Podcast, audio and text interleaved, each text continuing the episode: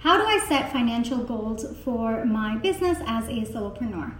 All right, I can give you a few questions to help you out over there. Number one, what is your current financial situation? Number two, what are your business expenses? What are your personal expenses?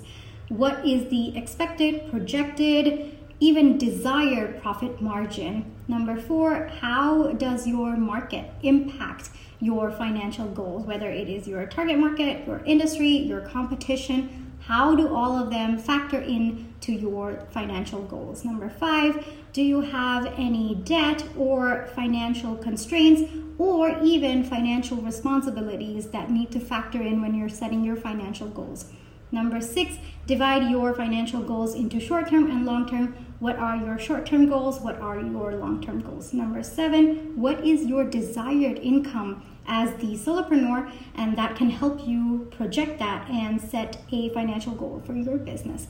Number eight, how are you going to measure the success of your financial goals? How are you going to cater to the setbacks and the challenges that come about when you are trying to achieve your financial goals?